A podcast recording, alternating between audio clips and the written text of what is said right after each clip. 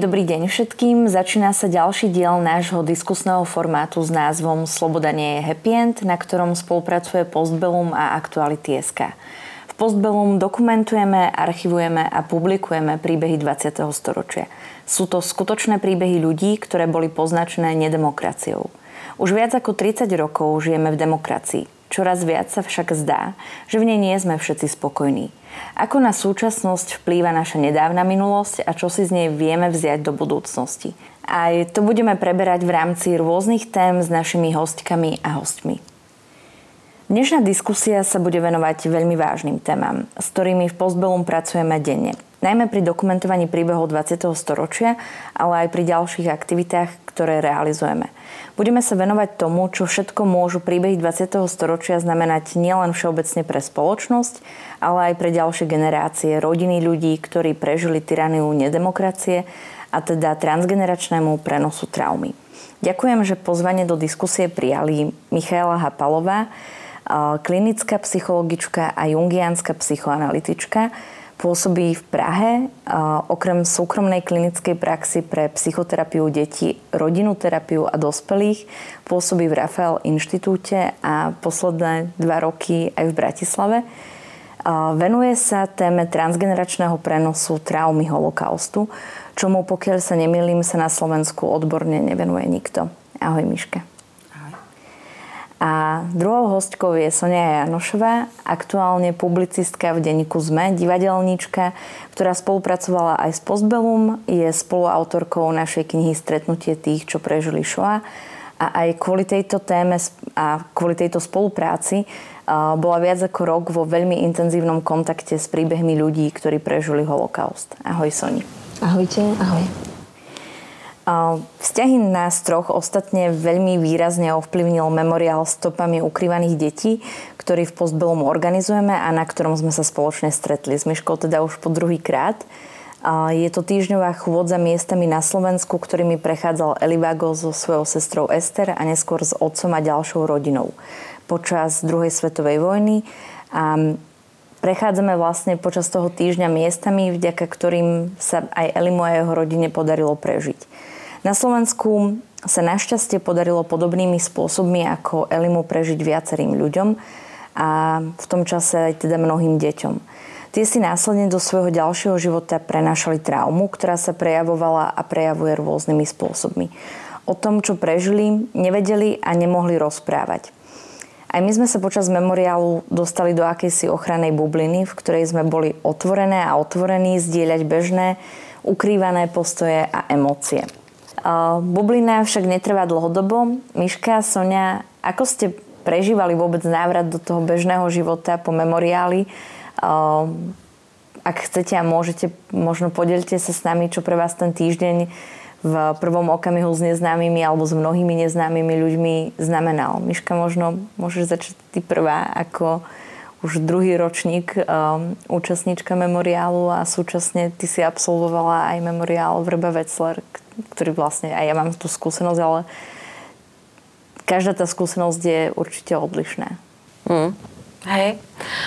Um, pochod uh, ukrývaných detí vlastne pre mňa bol uh, vlastne keď som, sa, keď som sa chystala na ten pochod a rozhodla som sa, že pôjdem, uh, tak, uh, tak som sa bála. Uh, tak som sa bála. Vlastne bála som sa toho, jednak akých ľudí stretnem, s kým pôjdem, e, lebo som vlastne išla úplne sama.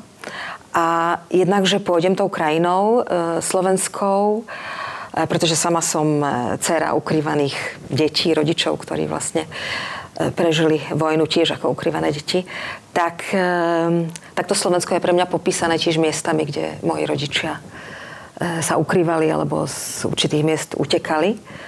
Uh, tak som sa proste toho vlastne obávala. Keď si sa pred chvíľkou obratila na mňa a ja som sa pozrela na Soniu, či by nehovorila ona, tak to je niečo, čo vlastne je veľmi typické, keď sa človek chce vyhnúť situáciám, ktoré uh, sú mu nepríjemné, alebo um, jednoducho uh, ako vyhýbanie je uh, obranný mechanizmus uh, a ak sa potom dostaneme k problematike traumy, tak veľmi dôležitý obranný mechanizmus, ktorý súvisí s prežitím traumy. A um, pre mňa ten, ten týždeň bol veľmi zaujímavý v tom, že som sa tam ocitla vlastne so svojím židovským pôvodom sama. A že som znovu akoby prežívala ten pocit izolácie, alebo tej bubliny, o ktorej si hovorila pred chvíľkou, do ktorej sme sa potom teda dostali síce všetci, ale um, vlastne som očakávala, že tam stretnem ľudí ako s podobným osudom vlastne, ako mám ja. Takže e, ten celý týždeň som sa potrebovala na to adaptovať, na túto situáciu, pre mňa novú ktorú som nečakala a zároveň som mala pocit, že som, sa, že som znovu akoby bola na inom brehu. Že vlastne súčasťou pochodu boli ľudia, ktorí sa potrebovali dozvedieť o tejto téme, o traume holokaustu, o transgeneračnom prenose, o príbehu Eliho Vaga. E, niečo nové, že, že to boli ľudia, ktorí o holokauste skoro nič nevedeli. A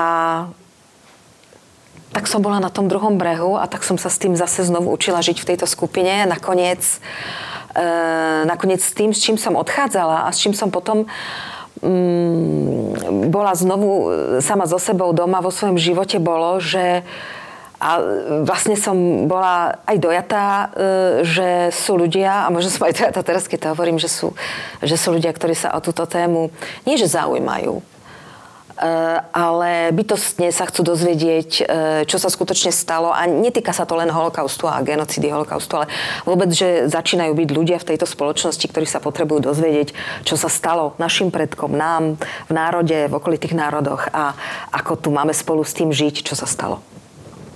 Bolo to, mm, lebo aj vlastne náš memoriál, teda, ktorý sme vytvorili po stopách eh, Eliho Vaga a jeho rodiny, tak je inšpirovaný memoriálom Vrba Vecler, ktorý som ja teda tiež pred asi 4 rokmi absolvovala a tiež to malo pre mňa uh, veľmi výrazný zásah, taký, že emotívny, samozrejme aj fyzický. A keď som sa uh, bála ísť aj vôbec prvýkrát na memoriál Vrba Vecler, tak som rozmýšľala, či vôbec dokážem toľko prejsť vôbec kilometrov pešo.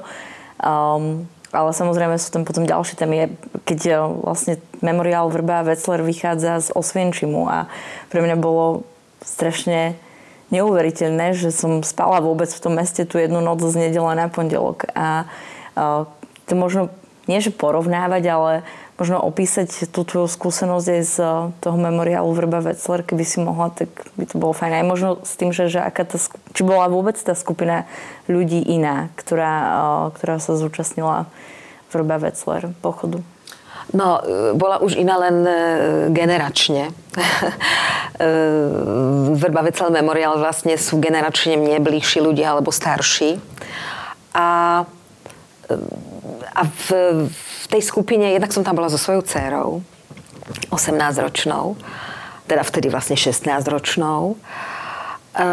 A jednak ten, ten memoriál vlastne teda začínal v Auschwitze, kde som predtým nikdy, nikdy nebola. E, keďže som predtým nikdy nebola, len moje spomienky e, sú vlastne, a to tiež súvisí s transgeneračným prenosom na, e, na, ten, na, na tento priestor spojené s mojim otcom, ktorý keď tam chodieval, keď boli určité výročia, tak len viem nielen to, že čo prežil za holokaustu, ale to, keď sa vracal z určitého výročia alebo z nejakého vlastne výročia, ktoré tam sa usporiadavali tiež tak bol biely ako stena. a, to je vlastne niečo, sa takto dostávam vlastne k transgeneračnému prenosu, o ktorom asi budeme hovoriť neskôr, ale ktorý vlastne ja sama poznám na svojej koži a prežívala vo vlastnej rodine, že e, z toho vlastne ako ten rodič sa vzťahuje k určitým udalostiam a nemusí to byť primárne holokaust, pretože o holokauste sa vlastne kedysi po vojne tých 50 rokov viac menej nehovorilo. E, ale to, čo sa vlastne prenášalo, bola určitá atmosféra, boli gesta, bola farba tváre, bol pohľad očí toho rodiča, ktorý sa určitým špecifickým spôsobom e, správal a prežíval e, v situáciách, na ktoré vlastne dieťa, keď žije v rodine s rodičmi, ktorí e, prežili takéto udalosti, je veľmi citlivé a vníma to. E, tak ehm, Teraz som sa trošku vlastne dostala späť akoby do svojej rodiny, ale keď si sa pýtala na Vrba Vecrel memoriál, memoriál, pre mňa to bol vlastne docela zásadný zlom v živote, keď som sa ocitla ocitla na memoriáli. I to, že Fedor Gál uviedol celý memoriál, i to, že hovoril o ňom ako o rituále a o tom, že vlastne ľudia môžu spolu kráčať tou cestou a rozprávať sa a prežívať spolu vlastne to, čo sa odohralo v súčasnosti a zároveň, že on si želá, a to si myslím, že je skvelá myšlienka aj pre mňa, aj pre liečenie mojej duše, z mojej rodine, je urobiť komunitu vlastne komunitu ľudí, ktorí sa k sebe vzťahujú s touto problematikou. A um, či už e, na, na jednom brehu ľudí, ktorí sa potrebujú o tejto problematike niečo dozvedieť, alebo na tom našom brehu, že sme sa tam ocitli ľudia, ktorí vlastne, e, a tam teda som áno stretla e, ľudí, ktorí vlastne majú v rodine holo, holokaust, sú, sú potomkovia vlastne ľudí, ktorí prežili holokaust, tak bolo to pre mňa vlastne zásadný okamžik v mojom živote v tom, že ja sama, ako som vyrastala, ako som žila, žijem v Prahe asi 30 rokov, tak som sa vlastne o holokauste, o, o tejto traume skoro s nikým nerozprávala že som žila v tej atmosfére toho mlčania. Takže pre mňa to, že tá spoločnosť začína rozprávať, že sa natáčali príbehy, oral history, že sú ľudia, ktorí e, zaznamenávajú e, príbehy e, aj pre nás, aj pre ďalšie generácie, tak je úžasné. Ďakujem. Soni, možno ty, ako si vnímala ten týždeň? Ty si bola prvýkrát účastníčkou. No, Miška to povedala uh, veľa vecí, na ktoré by som mohla nadviazať. Jedna z nich je práve to, že ja som bola na tom druhom brehu. A uh, druhú som zabudla, ale ja si na ňu určite spomeniem. No ale, ale začnem teda tým druhým brehom. No neskrývam, že um, som do memoriálu išla z veľmi takých uh, až uh, sebeckých alebo rozmaznaných pohnútok. A ten nápad som dostala vlastne počas, počas e, korony, keď sme všetci boli doma a, a som mala taký pocit, že, že sa tam doma udusím s tou svojou rodinou, s ktorou sme nikto nikam nechodili. A tak som si vtedy povedala, že, že tento rok pôjdem niekam sama. No a hľadala som niečo, nevedela som, nemala som celkom konkrétnu predstavu. A potom mi práve napadol Vrba Veclen Memorial. A chvíľu som sa tak pohrávala s tým, že, že, že sa zúčastním práve tohto memoriálu. Potom teda z rôznych takých logistických dôvodov som to prehodnotila a najmä teda sme sa rozprávali spolu a pripomenula si mi, že vlastne Postbellum tiež robí takýto pochod, tak som si povedala, že, že vyskúšam toto. A aj keď sú mi, aj keď nešla som tam ako vyslovene laická verejnosť alebo niekto, kto chce iba kráčať. Hľadala som za tým aj ten, ten, ten druhý a hlbší plán možno. Tak som... Áno, teraz to vnímam tak, že naozaj som bola ten človek z toho druhého brehu. A mm, tak ako, to je tá druhá vec, na ktorú som si chcela spomenúť, že, že pre teba bol ten prvý pochod uh, Vrba Vecler mm, zlomový, tak ja naozaj ako môj uh, pochod na memoriály stopami ukrývaných detí naozaj vnímam nesmierne silno a ako veľmi formujúci zážitok, to je to správne slovo, formujúci zážitok, uh, lebo ma samú ma nesmierne prekvapovalo, ako intenzívne na mňa rôzne veci, o ktorých som ani nepredpokladala, uh, vplývali. A neboli to možno ani také tie mm, mm, veci, ktoré som tak nejak čakala, že áno, že, že, že kráčať tým lesom, kde, kde sa uh, počas toho najhlbšieho uh, počas tej najhlbšej zimy ukrývali. Tam som tak nejak ako, keď som si prechádzala tú trasu ešte predtým, než sme ju kráčali, tak som zvažovala, že ktoré asi budú také ťažké veci. A uh, toto som predpokladala. A áno, bol to veľmi silný zážitok a naj, najmä preto, že to už bol záver memoriálu a bolo to také, už všetci sme boli unavení a bol to myslím, že tretí deň po sebe, kedy išlo veľa kilometrov. Čiže aj tá fyzická únava, ale to miesto, že, že keď som si tak uvedomovala, že, že áno, tu sa skrývalo mnoho ľudí, tu sa skrývali rodiny. Keď sme prechádzali cez obec Poníky a, a náš sprievodca Robert nám teda opisoval to, ako reálne vyzeralo to miesto, že koľko ľudí sa tu skrývalo. To na mňa veľmi silno zapôsobilo, ale ešte, ešte silnejšie na mňa pôsobili také možno jednoduché veci. Napríklad, keď sme sa ocitli v Bystrici a, a uh, deň v Bystrici na memoriáli je taký rekreačný, povedzme tak. Nechodí sa až tak veľa. Je to skôr prechod mestom, Um, navštívili sme pamätník SNP, um, múzeum. Áno. No, no, dobre. Spravedlňujem sa všetkým. A uh, tam, tam sa vlastne krížuje ten príbeh Eliho s tým, že on v tej Bystrici tiež zažil nejaký nádych slobody. Taký na krátky okamih mohol brigádovať, uh, nemusel nosiť židovskú hviezdu, to tam tak rezonovalo. A, a práve v týchto, v týchto takých tých veciach, kedy sme cítili, že ten príbeh môže byť na chvíľu normálny, alebo je tam nejaký náznak tej, tej, tej, tej, toho, toho, toho obyčajného života, tak to na mňa vplývalo veľmi, veľmi silno. No a keď si sa ešte pýtala na úvod, ten návrat do, do normálu, tak bol veľmi ťažký. Naozaj, naozaj je to uh, veľmi intenzívny týždeň, ktorý prežívate uh, aj v rozhovoroch, ale aj v tichu.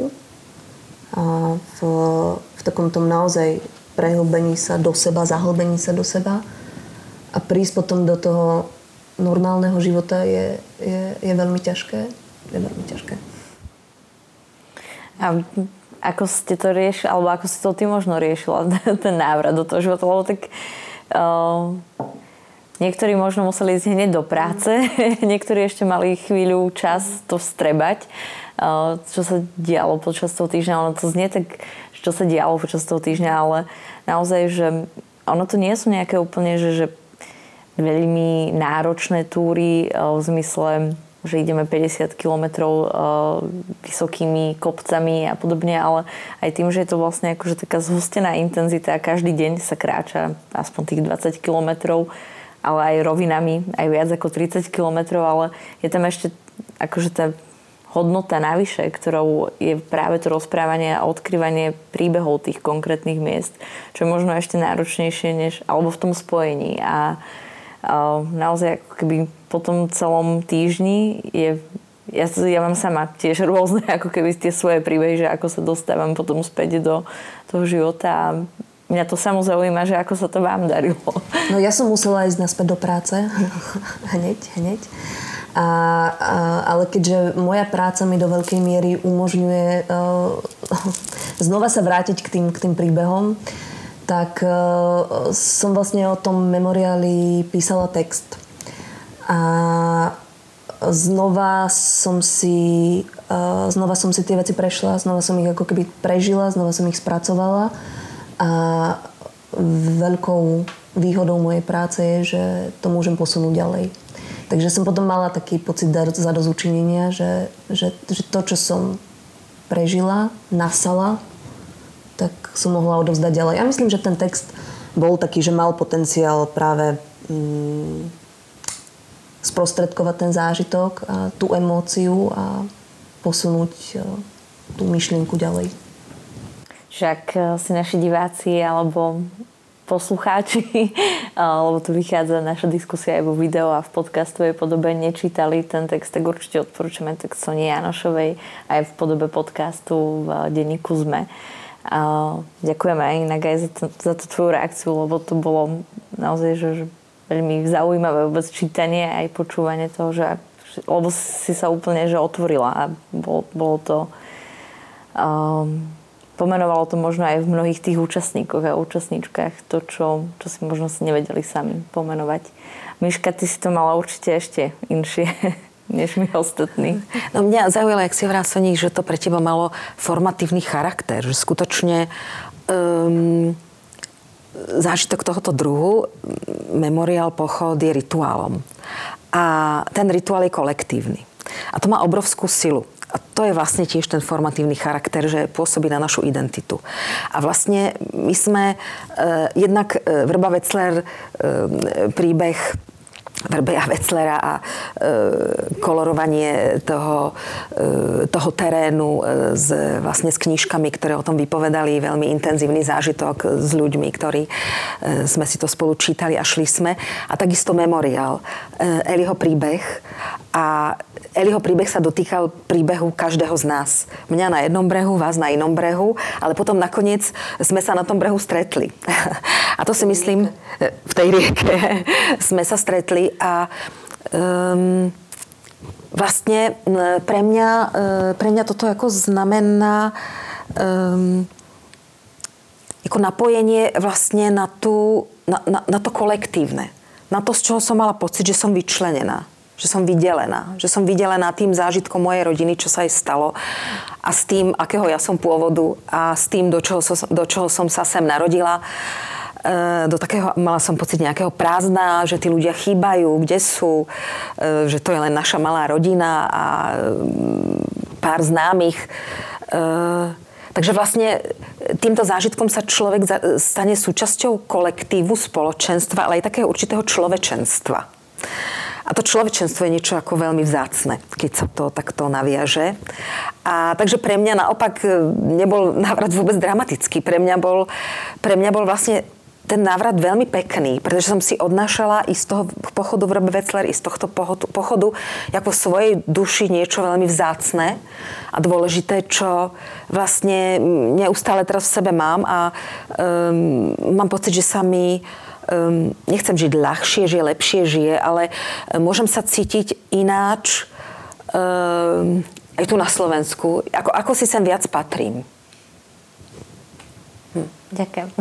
Mne sa páči, ako si vlastne povedala aj to, že je to, že je to vlastne rituál, ktorý sa aj my snažíme teda vytvoriť postupne, aj rovnako ako je to v, vlastne v podobe alebo v rámci memoriálu Vrba a Wetzler, že postupne by sme radi aj došli, že, že, že to bude rituálom a nie len v zmysle nášho, že každoročného organizovania tohto týždňového eventu, ak by som to takto pomenovala, tak, ale aj skutočne, že pre tých účastníkov, že budú mať chuť sa vrácať. A ty si sa práve vrátila a prišla si Uh, už nie sama, ale prišla si aj so svojou dcerou, ktorá teda už uh, vo svojich 18 rokoch si neabsolvovala len pochod z Vrba Vecler, ale aj pochod stopami ukrývaných detí. A možno v čom bol, boli tie dva ročníky iné, alebo prečo si sa vôbec rozhodla vrátiť. Okrem toho, že súčasťou memoriálu je aj to, že, že vzniká množstvo priateľstiev, ktoré, ktoré predtým neexistovali. Mhm. Prečo som sa rozhodla vrátiť? To je taká zaujímavá otázka. Ako keby som nemala pocit, že som sa rozhodla vrátiť. Ako keby som mala pocit, že som, uh, že som znovu prišla niekam, odkiaľ som odišla. Uh, že sú to miesta vlastne, ktoré som opustila. Um, môj otec um, po vojne bol v organizácii Hašom Rehacair. A pretože, ako si spomenula, že patrím teda k tým odborníkom, psychologom, ktorí sa zaoberajú transgeneračným prenosom trámy holokaustu. A v Prahe je to teda Rafael Inštitút, čo je pre mňa aj osobne veľká podpora v mojom živote. E, takže som, som vlastne písala, či som písala nejaký článok, alebo neviem, e, alebo proste nejak som sa zaoberala touto problematikou aj odborne a tak som k tomu použila a hľadala som zdroje, čo sa týka Hašom Cajr. E, a tak som si čítala jednu veľmi peknú publikáciu, kde práve o identite a o horách a o prírode.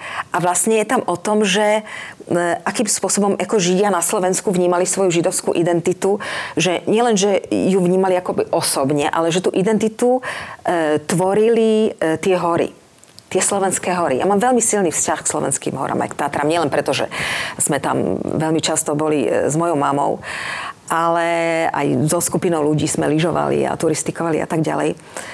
Ale tie hory e, skrýli moju rodinu. Skrývali veľa ľudí a to bol ten pochod, ktorým my sme šli e, a e, tými horami a a ja tým, že som sa, ja som neemigrovala, možno, že som to niekde v sebe mala e, odísť, tak som sa len vzdialila do Čiech. Ale aj to je pre mňa dôležité, vzdialiť sa, že som sa vzdialila z tej krajiny ešte vlastne pred revolúciou.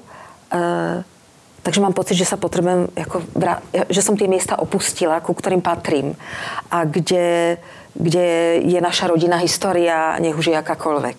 Tak, e, takže pre mňa to znamená, ako keď sa človek vracia na nejaké miesto ako domov. Um, no, tak. Ďakujem. Ja by som aj chcela tak zvýrazniť to, že ja som ti veľmi vďačná, že sa otvára, že, že si vôbec aj prijala naozaj, že pozvanie do tejto diskusie sa o tomto takto rozprávať, lebo um, ja si pamätám ešte aj ten minulý rok naozaj, keď si prišla, keď si sa cítila na tom druhom brehu aj v tej malej skupine, ktorá sme boli, lebo minulý rok sme boli asi 15 účastníci. A, a veľmi si vážim to, že, že, že sme sa stretli na tých brehoch aj počas už vôbec toho prvého ročníka že, že to vlastne pokračuje celé. Mm. Čiže um, lebo tiež som mala naozaj takú taký zvláštny vlastne pocit z toho, že, že, že sa že sme to všetci cítili, že si vlastne taká trošku mimo zo začiatku, že, akože mimo tej uh, väčšiny a že, že ako, ako nájsť tú, to spojenie bolo, myslím si, že aj aj pre mňa dosť dôležité a ja som rada, že, že, že nastalo. Ešte možno priamo k Elimu, lebo aj keď sa rozprávame o memoriáli a aj teda s tou mojou skúsenosťou Vrba Vecler, predsa len je to o niečom iné, že, že je to ten príbeh, ktorý je vlastne sprostredkovaný literatúrou, ich autobiografickou literatúrou, ale aj výrazne metaforickou a aj to také hľadanie toho príbehu. U nás ten vôbec koncept toho, že ako ten memoriál vznikal, tak e, je vlastne, dá sa povedať, že, že by to mohla byť trošku uh, výsada alebo pozitívum toho, že Eli ešte žije a že v tom roku 2019 ešte pred covidom tak e, bol na Slovensku so svojím synom a so svojou nevestou, ktorí taktiež úplne prvýkrát vôbec boli na tých konkrétnych miestach mnohých a veľmi zaujímavé bolo sledovať, aj keď sa rozprávame o tom transgeneračnom prenose, že ako tie konkrétne miesta vnímal jeho syn Razy, ktorý, ktorý bol na nich naozaj že prvýkrát. A aj tie naše diskusie, ktoré sme mali po večeroch alebo na tých konkrétnych miestach. A, no a teda máme tu konkrétne Eliho, ktorý rozpráva, alebo rozprával nám ešte, keď sme aj s Robertom Šmidom, ktorý je autor tej už našej trasy, ktorú ideme celý týždeň počas memoriálu, tak, ehm, tak sme boli na tých miestach a on nám rozprával ten konkrétny príbeh na tom mieste. Alebo nám rozprával, že ako sa to miesto zmenilo. Veľmi zaujímavé bolo aj to, keď sme naozaj hľadali možný priestor, kde úplne absolútne konkrétne bola, bol ten bunker, v ktorom žili niekoľko mesiacov už v horách, kde ich teda ukrývala rodina Václavčiakovcov. Um, a Eli počas dvoch ročníkov memoriálu, kedy už eh, boli, bol pre verejnosť a kedy prišli všetci tí účastníci a účastníčky, tak, tak kvôli covidu sa nemohol zúčastniť. A je to, je to pre mňa... Um, toto je možno že mierne traumatické, že, že tak strašne by som mu chcela sprostredkovať tú osobnú skúsenosť, aby sa stretol s tými ľuďmi osobne, že, ale nedá sa to a, neviem to žiadnym spôsobom ovplyvniť, ale minimálne teda s ním udržiavame kontakt e, aspoň online cez Zoom. Eli je výnimočný človek, ktorý vo svojich 91 rokoch používa Zoom a Facebook a iné rôzne aplikácie. Ale Eli je špecificky aj v tom, že ako rozpráva ten príbeh. Uh, ako vôbec na vás pôsobil Eli? Možno, Soni, ty povedz. No, s Elim sme komunikovali niekoľkokrát počas, počas memoriálu. Vždy to bolo uh, večer. Myslím, že raz počas, počas odhaľovania takej tabule, ktorá, tam, ktorá sa diala ako prekvapenie pre neho. Ale teda večer sme s ním komunikovali, mali sme, mali sme uh, konverzáciu medzi Izraelom a Slovenskom. A Eli si veľmi tak záležalo mu na tom sa zoznámiť s každým človekom, aspoň, aspoň teda online. A e, bola to teda taká tá situácia, že sme, že sme postupne prichádzali k, k notebooku a zoznamovali sme sa s ním. A musím povedať, že som mala veľkú trému. Veľkú trému sa tak nejak sa s ním porozprávať. Potom sa teda ukázalo, že sme si veľmi dobre padli do noty A um, aj som sa teda tak akože pred ním červenala, pretože Eli je veľmi, veľmi komunikatívny a uh, snať ho neurazím, keď poviem, že teda rád kurizuje ženám.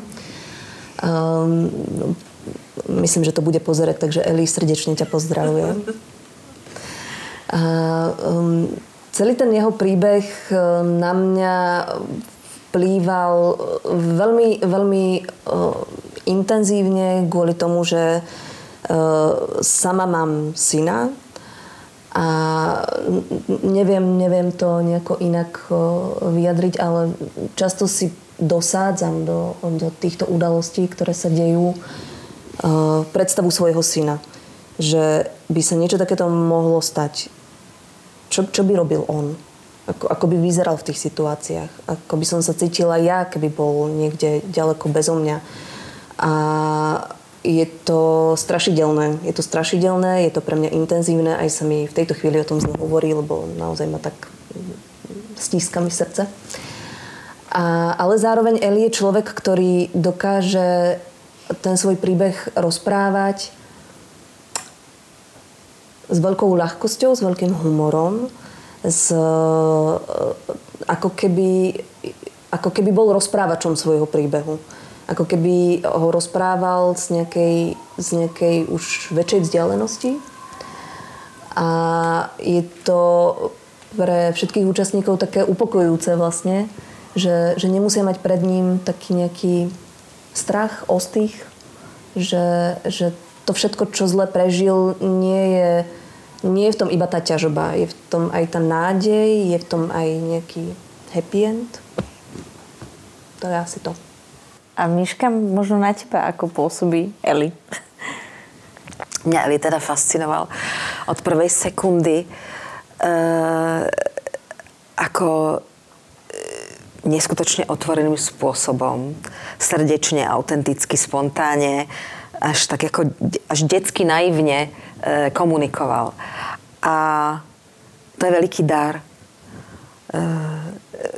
že e, že je schopný takto rozprávať svoj príbeh e, a že že je, že je schopný a ochotný ho takýmto spôsobom dávať ďalej. A vlastne v kontrast, v kontra, je to kontrastné k tomu, keď ľudia, ktorí prežili holokaust, e, či už boli deti alebo boli starší, tak vlastne často sa v rodine stávalo, a to je tiež, čo vlastne potom spôsobí ten transgeneračný prenos v tom negatívnom zmysle, že ten rodič je veľmi emočne nedostupný. A Eli je veľmi emočne dostupný. a to vlastne poteší, poteší každého, kto sa s ním rozpráva a dokáže mať nadhľad, dokáže mať humor ako dobrú obranú reakciu tiež k tým tragickým udalostiam, ktoré sa odohrali. A vlastne E, keď sme sa spolu pripravovali na túto diskusiu, tak sme e, vlastne dumali nad tým, koho je ten príbeh, komu ten príbeh teda patrí a čo s tým príbehom bude ďalej a e, čo bude vôbec ďalej, keď vlastne už len snad zostanú tie príbehy, koho budú tie príbehy, ako sa s nimi bude zachádzať. Ten príbeh je Eliho. Ten príbeh je Eliho a ten príbeh je rovnako Eliho, ako je príbeh mojich rodičov a ten príbeh rozpráva hlavne on sebe sám. Vlastne každý príbeh má svoju identitu a hovorí sa tomu narratívna identita príbehu a vlastne pri liečení e, traumy e, je veľmi dôležité porozprávať svoj príbeh. Už len keď ten človek je schopný rozprávať tej, ten príbeh a má svojho svetka, e, už to je liečivé. Takže vlastne to, čo sa odohrávalo na memoriáli, bolo zároveň liečivé pre nás všetkých. A e, tým, že Eli vlastne dokáž, dokázal takto veľmi spontánne naviazať e, kontakt, tak e, uľahčil cestu mnohým aj k sebe do svojej vlastnej duše. E, tak to bolo veľmi, to bolo veľmi vzácne. E, a zároveň e, to, že e, tento memoriál som išla s vami, s tebou, že ty vlastne si e, skontaktovala Eliho a ten prinášal ten príbeh, tak tým sme sa mohli dostať na miesta, e, ktoré vlastne boli spojené s príbehom, ktorý bol konkrétny, ktorý bol živý. A to je skutočne vzácne. Pretože veľa, e, veľa ľudí v rodinách, jednak v spoločnosti sa nehovorilo o zamlčaných príbehoch a i v rodinách. Tak takže nielen každého individuálny osud, ako ten memoriál aj s Eliho príbehom posúva ďalej, ale vlastne aj ten celý, to, to, to celé kolektívno. Teda trochu sme sa liečili aj my sami, aj vzájomne a trochu sme pomáhali ešte aj Eli moja. Len možno ešte doplním, že čo vy viete, ale aj pre ľudí, ktorí nás pozerajú alebo počúvajú, že Eli teda nerozprával vždy takto o svojom príbehu. Eli emigroval v 47. 48. do Izraela naozaj, že s ničím, že s koženým kabátom a s jedným kufrom. A on sa rozhodol, keď emigroval, začínal nový život. Odišiel aj kvôli tomu, aby už nebol na území, kde, kde teda takmer, alebo väčšina jeho rodiny buď neprežila, aj on bol odsúdený na, tú, sm- na smrť takmer istú.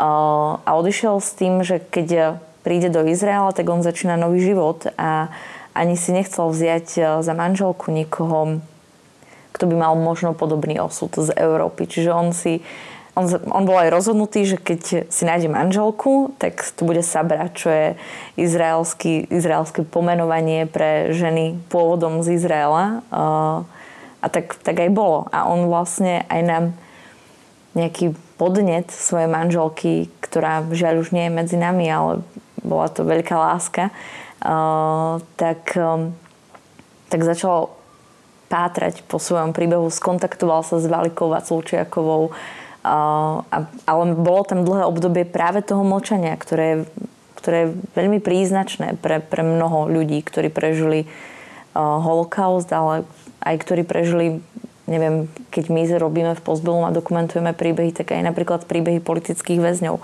50. rokov, tak, eh, tak boli dlho umlčané a až po rokoch sa dostávajú dostávajú von. A Miška, možno ty z hľadiska tvojej profesie, tak um, aké rozprávania vôbec príbehov poznáš? Alebo um, čo musí alebo k čomu musí dôjsť, aby sa tie príbehy začali otvárať. A čo možno spôsobuje naozaj to, že, že zostávajú umlčané. A mnohé niekedy ani nepríde k tomu, aby sa začali rozpovedávať. Um, myslíš uh, v praxi, v, lieč- v liečení uh, terapie traumy holokaustu alebo vôbec uh, traumy ako takej? Asi špeciálne, že traumy holokaustu. Hej, hej. Um, No, e, špeciálne traumy holokaustu. Myslím si, že mm, liečeniu pomôže nielen e, konkrétna liečba s konkrétnym terapeutom, ale aj atmosféra v spoločnosti, v ktorej sa môže táto terapia odohrávať. E, vlastne, ako si spomínala na začiatku, že patrím ku skupine ľudí, ktorí sa zaoberajú špecificky teda liečením e, traumy holokaustu v rodinách, ale aj iných vojnových e, teda traum a že akoby sme jediní, tak v určitom smysle sme, sme, sme, sme možno aj jediní vo východnej Európe, neviem. Hľadali sme adekvátnych ľudí, ktorí sa tiež tým zaoberajú. Ale E, na Slovensku e, je dôležité, že k liečeniu transgeneračného prenosu sa vlastne pristúpilo akoby z vedľajšej cesty e, a práve z tej cesty, keď sa začali robiť rozhovory o oral history. Čo vlastne Monika Vrzgulová, Peter Salner, etnológovia urobili velikánsky kus práce, vydali knižku a to už je súčasť toho kolektívneho liečenia. E, to znamená, že e, rovnako e, ako môj príbeh z mojej rodiny alebo moje liečenie tiež akoby keďže mám profesiu e, psychoterapeuta, e, psychoanalytika, tak sama musím prejsť vlastne e, určitými individuálnymi analýzami, aby som vlastne mohla dobre pracovať s touto problematikou, tak sama si potrebujem prežiť v svojich individuálnych terapiách svoj, svoj osud alebo svoje rodiny čo vlastne tuto nebolo možné, pretože tuto nikto z nás nebol na to pripravený pracovať s týmto syndromom. Takže ja sama som vlastne strávila asi 4 roky v Curichu aj v súvislosti s tým, že ešte vlastne patrím do Inštitútu jungianskej analýzy a pretože som sa začala venovať jungianskej analýze práve z dôvodu, že Jung sa zaoberal e, liečbou kolektívneho nevedomia, čo vlastne s traumou holokaustu samozrejme, že súvisí. E, Takže e, tým chcem jakoby zdôrazniť, že je dôležitá tá atmosféra v tej spoločnosti, do ktorej sa zasadí tá konkrétna terapia. E, a e, tie príbehy tých ľudí nie sú o tom, že by prišli primárne rozprávať, či už v prvej generácii alebo v druhej, traumu holokaustu. Vlastne trauma holokaustu sa nelieči priamo. To je veľmi ohrozujúce to je vlastne, e, vlastne ten človek sa môže retraumatizovať. E, traumu holokaustu e, liečíme takým spôsobom, v ktorom ten človek, ktorý k nám príde a rozpráva nám svoj problém, tak sa obraciame k jeho zraneniu a k jeho problému. A vlastne dôsledkom traumy holokaustu sú problémy so sebaúctou samozrejme. A vôbec s prijatím svojej existencie. E, s tým súvisí e, tu vôbec na Zemi, či tu vôbec môžeme existovať po tom všetkom, čo sa stalo e, mojej rodine, čo sa stalo v, v národe, či mám právo žiť. A to je potom, ak, ak vlastne tá generácia rodičov nedokáže spracovať tento zážitok, i keď s ním dokáže žiť, tak tento sa môže vlastne prenašať do ďalšej generácie v podobe depresí, v podobe vlastne smútkov, neodtrúchlených za stratou tých, ktorí nás opustili. A takým takýmto spôsobom vlastne generačne môže ďalšia generácia prežívať vlastne to, čo nikdy nezažila. Paradoxne. A Dôležité vlastne pre liečbu traumy, traumy holokaustu je samozrejme pocit bezpečia a istoty. Není v tom nič zvláštneho, je v tom to, že ja ako terapeut alebo analytik som nastavená veľmi ľudsky, empaticky načúvať a reflektovať príbeh toho človeka, venovať sa jeho vzťahom, jeho zraneniam e, a pozerať sa na to, či e, sú vlastne zasiahnuté nejak vzťahy e, v jeho živote, či je zasiahnutá jeho somatická zložka, či trpí somatickými problémami, ktoré vlastne sú psychosomatického pôvodu a tak ďalej. E, takže je to vlastne, e, práca s traumou je veľmi citlivá, jemná hodinárska práca. Asi mm, no, v rámci traumy holokaustu je to ešte možno mnohonásobenejšie, ale, ale asi je to platné aj všeobecne pre liečbu traumy. Že? E, určite, určite aj všeobecne. A vlastne tiež, e, keď pracujeme s traumou holokaustu, tak môžeme vlastne potom aj prednášať iným ľuďom, ktorí pracujú s traumou, pretože sú tam vlastne analogické e, akoby prístupy, empatické naladenie, rovnako ako v rodinách, kde sú ľudia sexuálne zneužívaní, týraní, kde sú vlastne generačné traumy tiež tohoto typu. Takže v tomto vlastne my môžeme byť akoby užitoční vlastne s tým, čo E, čo my vieme. Tiež je vlastne je otázka toho, e, či lieči traumu e, terapeut, ktorý je židovského pôvodu alebo nežidovského pôvodu. O tom sme sa tiež rozprávali, čo je pre koho, akým spôsobom dôležité a um, pre niekoho vlastne je dôležité, aby to bol akoby niekto z jeho kmeňa. Člen komunity. Člen komunity, hej. A pre niekoho naopak ako keby tým, že to rozpráva niekomu, kto nie je z toho kmeňa, ako keby e, sa mohol viacej v úvodzovkách odcudziť alebo vzdialiť ako e, tej bolesti a zdieľať to s iným človekom. Ostatne e, je veľa ľudí, ktorí vlastne nevypovedali svoj príbeh vo svojich rodinách, ale vypovedali ho práve prostredníctvom oral histórii cudziemu človeku. Presne to som chcela aj povedať, že nám sa to mnohokrát stáva v pozbelom, že nie sme teda v pozícii terapeutov a terapeutiek, aj keď možno ako sa jej povedal, že vlastne to rozprávanie príbehu je už, je už liečivé, alebo môže byť liečivé. Um, ona sa mnohokrát stáva aj teraz, naozaj, že pred asi dvomi týždňami som sa rozprávala s jednou kamarátkou, ktorej prababička prežila Auschwitz a väčšina rodiny teda bola zavraždená. Uh, že, že ona nikdy nepočula ten príbeh od svojej babičky a nikdy jej vlastne ani nejaké konkrétnosti, vie tie nejaké základy, ale nikdy sa o tom nerozprávajú. Pozná ten príbeh, pozná ho napríklad z toho, ako spracovalo Postbellum, alebo aj iné organizácie, ktoré sa oral histórii venujú na Slovensku. Aj, Miška, ako ty si povedala, tak na Slovensku sa robil ten výskum a my už množstvo sme ľudí ani nestihli zaznamenať. Ale jednoducho ten, to rozprávanie v rodine je a rozprávanie niekomu cudziemu alebo niekomu menej známemu, nie členovi rodiny, rodiny tak je, je veľmi prítomné v mnohých tých príbehoch, eh, o čom sa rozpráva, o čom sa už vôbec nerozpráva. A ešte možno zaujímavé je aj práve to, ako sa rozprávame o, tom, o tých konkrétnych miestach, ako aj ten memoriál vlastne odkrýva pamäť tých konkrétnych miest, tak uh, napríklad, keď som sa rozprávala teraz s touto právnučkou, tak uh, oni majú takú podmienku alebo dohodu s prababičkou, že do Osvienčimu nikto nepôjde, pokiaľ ona, ona bude nažive. Že jednoducho je to...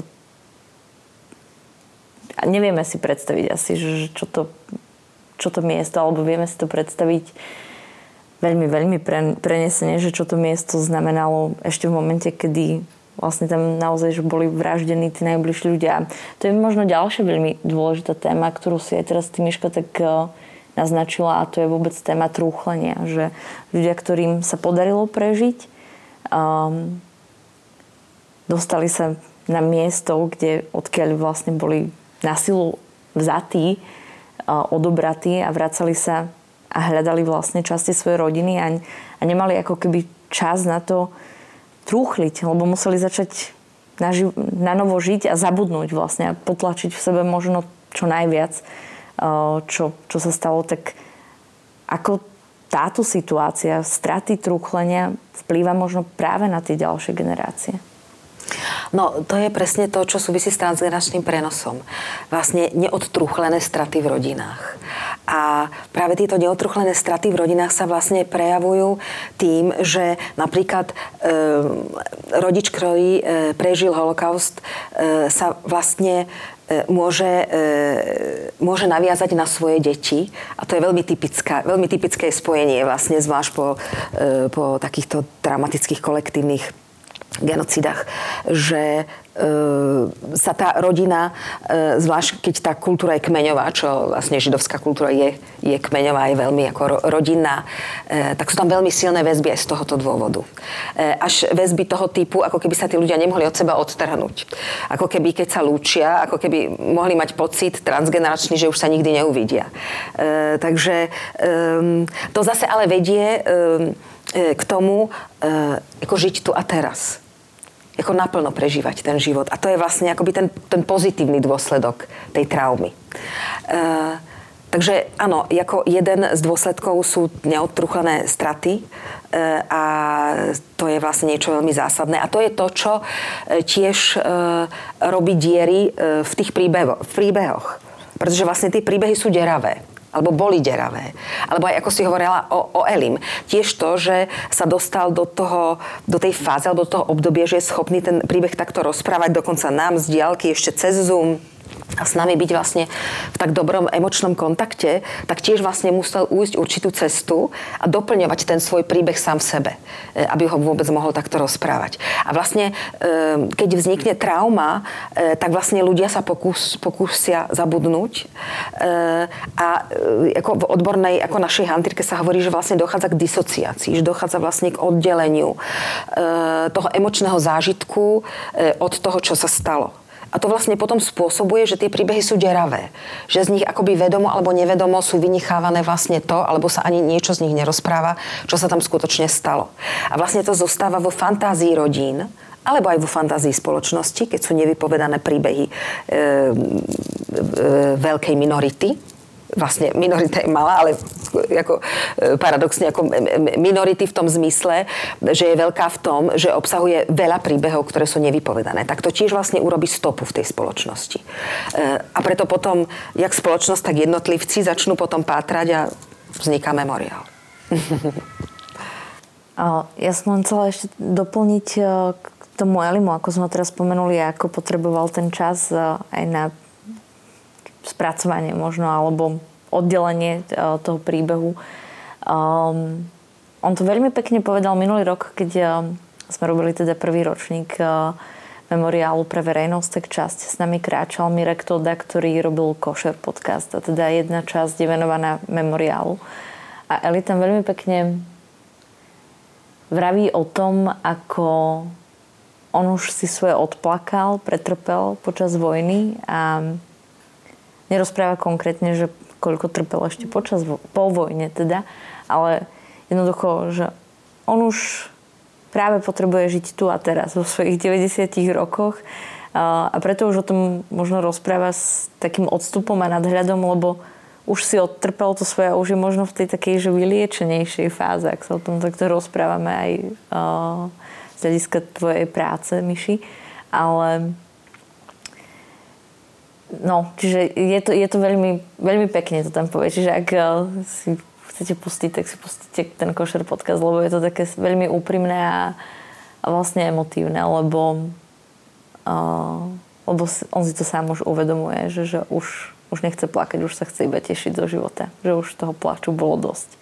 Sonia, ale ty si spracovala pre našu knihu Stretnutie tých, čo prežili Shoah množstvo príbehov a stretávala si sa teda s rôznymi aj formami vôbec tých príbehov. Či už to boli príbehy vlastne zaznamenané našimi dokumentaristami, ale dokumentaristkami. Ty si aj bola na niekoľkých nahrávaniach. Viem, že sme aj spolu boli ešte s pánom, ktorého príbeh sme natáčali. Súčasne si sa dostávala už k dávnejšie nahratým príbehom ešte na videokazety alebo kazety, magnetofónové pásky, aj disketa.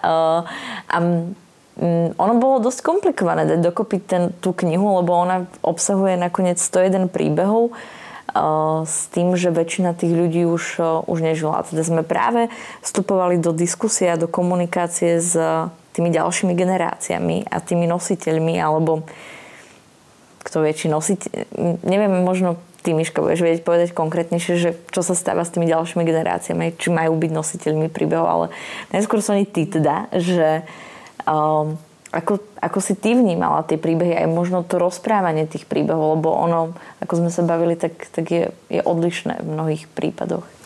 Áno, no tá práca na tom bola veľmi, veľmi nezvyčajná.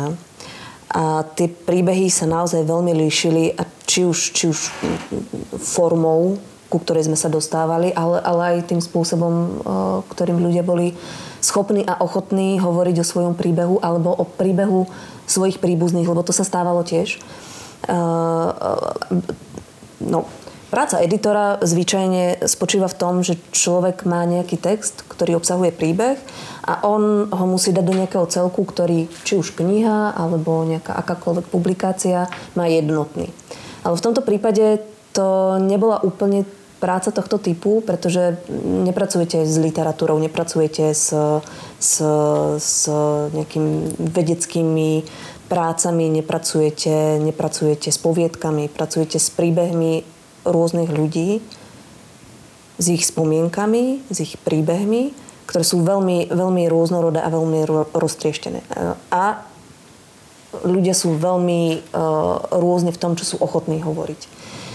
No a Práca editora a editorky v tomto, v tomto prípade teda znamenalo tie príbehy nielen prečítať a opraviť e, bodky, čiarky a dať im proste e, nejakú formu, ale tie príbehy pochopiť. Čo je v tom príbehu dôležité? Pretože to, čo... Nie, nie každý má literárne nadanie, nie každý vie vyjadriť mm, tú, e, tú, tú myšlienku, tak aby, ako by to kniha chcela poňať. A, ale keď čítate tie príbehy, či už to boli rukopisy, často to boli takže rukou napísaných pár bodov. A, a, čo je tam to najpodstatnejšie? Čo ten človek chcel odkázať v týchto, v týchto pár bodoch? To je zaujímavé. Pochopiť ten príbeh. Pre mňa to znamenalo často aj doštudovať si, verifikovať tie veci, pretože mm, keď neviem, o čom tam píše, tak naozaj nepochopím tú hĺbku toho celého. Potom ešte bolo zaujímavé uh, spomínam si na jeden, na jeden príbeh, ktorý rozprávala už príbuzná toho človeka, ktorý sa mal objaviť v knihe. A ona to sama mala pripravené ako, uh, už ako nejakú, nejakú črtu drobnej knihy naozaj. A rozprávala tam príbeh nielen toho človeka, ktorého sme mali zaznamenať, ale príbeh veľmi širokej rodiny.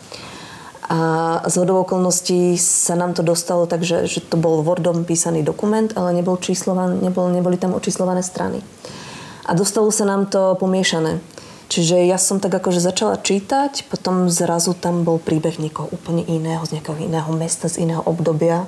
A naozaj zrazu som mala fragment, veľ, fragmenty, rôznu, rôznu mozaiku proste jednej veľkej rodiny. A bolo to fascinujúce. Nevravím, že som bola úplne spokojná, pretože som musela najprv to celé poskladať, ale vlastne som, keď som čítala tú mozaiku, tak to bolo veľmi fascinujúce, že, že, že, že OK, ja teraz vidím ja teraz mám pred sebou čriepky rodinnej histórie, ktoré by mohli ako literatúra by mohli fungovať aj takto. Pre príbeh to už bolo iné. No, uh, čiže to som sa tak akože uh, dostala možno niekam, kam som nechcela. Chcela som tým povedať, že, že, že práca s tými príbehmi bola naozaj veľmi zložitá a veľmi, veľmi rôznorodá. Ale to, čo sa tam veľmi často opakovalo pri príbehoch, ktoré boli nejakým spôsobom komplexné, tak to je to, čo už ste naznačovali, že, že veľmi často, nevravím, že vždy, ale veľmi, veľmi často som tam ja sama prišla na fázu, ktorú som si ja pracovne nazvala, že toto je čas nevyplakané slzy. Že ten človek rozpráva svoj príbeh alebo príbeh svojej rodiny mm, bohato, živo, opíše aj e, hrozné veci, opíše mm, smrť, utrpenie, stratu a potom príde fáza, kedy začne... Uh, no a potom, a potom som si založil rodinu a nastúpil som do tohto zamestnania a tak ďalej a tak ďalej a tak ďalej. A je to naozaj veľmi odlišný druh rozprávania, že ako keby preskočí, preskočí nejakú fázu, ale potom sa to znova objavovalo. A potom na staré kolena sa znova objavilo toto a toto a nechcem, aby sa to dialo. Že mm, neviem, či som teraz bola zmysluplná, e, či, či to dávalo zmysel, ale naozaj ja som tam cítila, že, že istá časť príbehu sa naozaj stráca. Tak e, to bol taký, také zvláštne poznanie, ktoré mm, ako vidím, tak akože nejak reflektuje to, o čom si Miška ty vravela. Že aj keď som sa na to dívala len ako editorka a ako novinárka, tak viem, že tie príbehy nie sú ucelené a často sa niekde strácajú. Tie nevyplakané slzy. V rámci príprav a vôbec dávania dohromady knihy, tak sme prichádzali teda mnohom, mnohokrát do kontaktu s už rodinnými príslušníkmi, alebo ich rodičia už mnohokrát nežili, lebo tá kniha vyšla naozaj že v roku 2018. Um, a, a bolo to zaujímavé z toho hľadiska, že um, my sme to samozrejme aj museli robiť kvôli autorským právam a tak ďalej, ale tým, že my sme pracovali s tými príbehmi a teraz uh, napríklad syn prerozprával príbeh svojej matky, ktorá prežila holokaust nejakým spôsobom my sme ho potom upravovali, aby, aby sme tam prichádzali k nejakej uh, aspoň tej približne podobnej uh, formy uh, rozprávania toho, tých príbehov, tých 101 príbehov, ktoré sú v tej knihe. A ono je veľmi um, dôležité povedať, že tá kniha um, každý jeden príbeh, ktorý je tam uverejnený, tak by naozaj mohol byť tou jednou knihou alebo viacerými knihami z, uh, lebo to rozprávanie je naozaj že veľmi silné. Ale my sme teda museli nájsť nejaký koncenzus tej práci a bolo zaujímavé sledovať, že s akými reakciami sa potom aj my stretávame od rodinných príslušníkov. Že či sú spokojní alebo ktoré veci vlastne potrebujú upraviť v tých rozprávaniach a v tom spracovaní toho príbehu. A to sme potom aj so Soňou a ešte s ďalšou spoluautorkou Kristinou celkom intenzívne riešili. A ja neviem, ja tak dúfam, že, že, že boli všetci takže uspokojený aspoň v tom, že ako bol vyrozprávaný ten príbeh, ale, ale nie som si s tým asi úplne že 100% istá. Možno Miška, ty ešte v nadväznosti k tomu rozprávaniu príbehov a prenášaniu príbehov a um, vôbec liečbe uh, konkrétnych ľudí a ich príbehov, uh, príbehov ich rodiny, tak, uh, tak čo je pre teba dôležité, alebo čo je pre vás dôležité ako psychoanalytikov, psychoterapeutov, uh, v zmysle vôbec tém tých konkrétnych príbehov a, a v tej samotnej liečbe? Uh, každý vlastne človek, ktorý príde do terapie, uh, tak je nejak smutný z toho, že sa mu nedieje život tak, ako by si predstavoval. A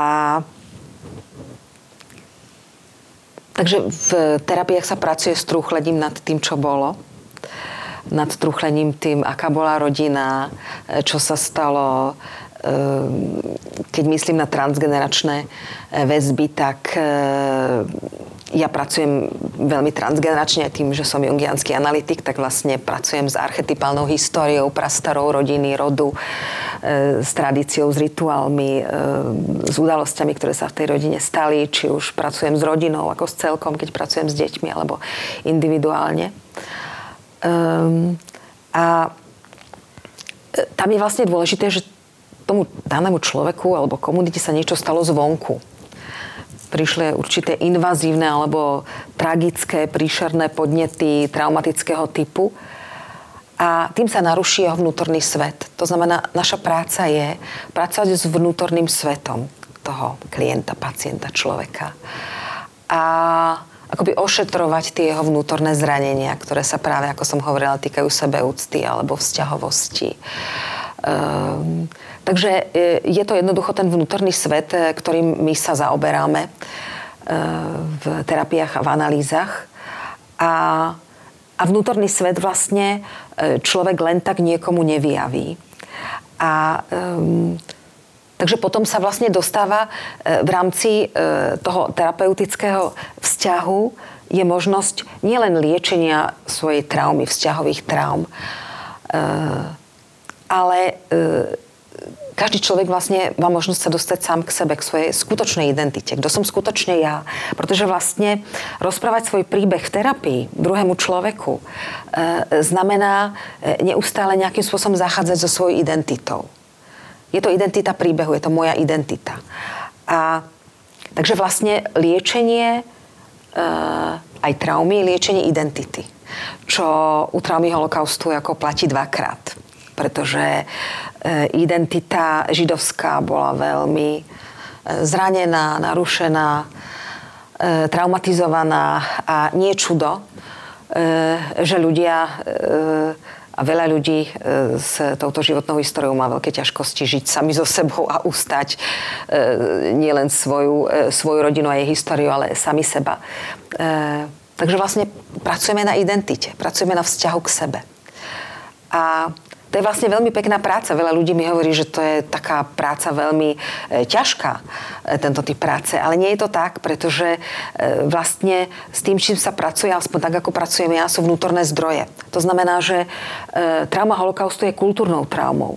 Takže ja pracujem e, nielen e, s tragickými momentami, ale pracujem aj s e, momentami kultúry v živote toho človeka, s jeho tradíciou.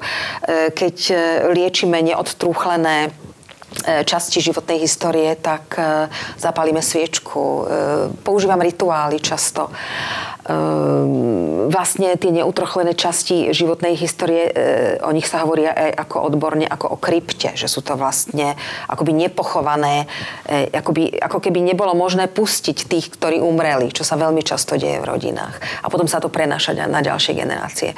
Alebo sa hovorí o symptóme fantoma, že sú to potlačené vlastne určité ako zážitky, ktoré sa ako fantóm vznášajú v rodine. A vlastne potom tá nasledujúca generácia ani nevie, po čom truchlí, za kým truchli, ale truchli. E, a potom v tých e, individuálnych terapiách i skupinových e, vlastne sa vynára z vnútorného sveta toho človeka vlastne celý kontext, skladá sa príbeh, skladajú sa tie fragmenty, ktoré boli vlastne rozštiepené, pretože boli bolavé a skladajú sa do jednotného príbehu. A tým sa tvorí tá narratívna identita a tým sa vytvára to liečenie.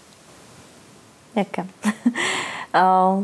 ja, som, ja to tiež tak vnímam celú tvoju profesiu, ale asi aj profesiu u nás ostatných, aj ty Sonia ako autorka, teraz už vlastne denne musíš tvoriť nové texty, alebo máš čas už venovať nejakým témam, že dlhodobejšie, že, že sa venujeme z jednej strany veľmi temným, nazvem to, stránkam života, ale súčasne ich chceme nie že polepšiť, ale že, že buď možno zmeniť nejaký ten stav spoločnosti, tak ako ty, Myši, chceš zmeniť e, alebo pomáhaš človeku, ktorý sa odhodlá ísť na terapiu, lebo aj to musí byť nejaký proces, tak chceš, chceš mu polepšiť, chceš mu pomôcť s tým liečením a chceš, aby, aby to bolo lepšie, tak ako ty, Soni, keď píšeš o niektorých témach, o ktorých sa mnoho mlčí na Slovensku, tak chceme to zmeniť.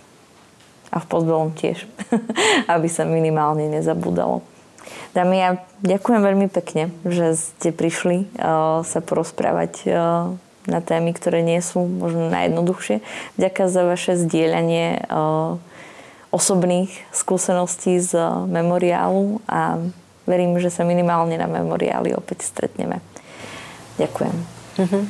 Ďakujem. Ďakujem Rada by som sa poďakovala aj vám, ktorí ste diskusiu sledovali alebo počúvali.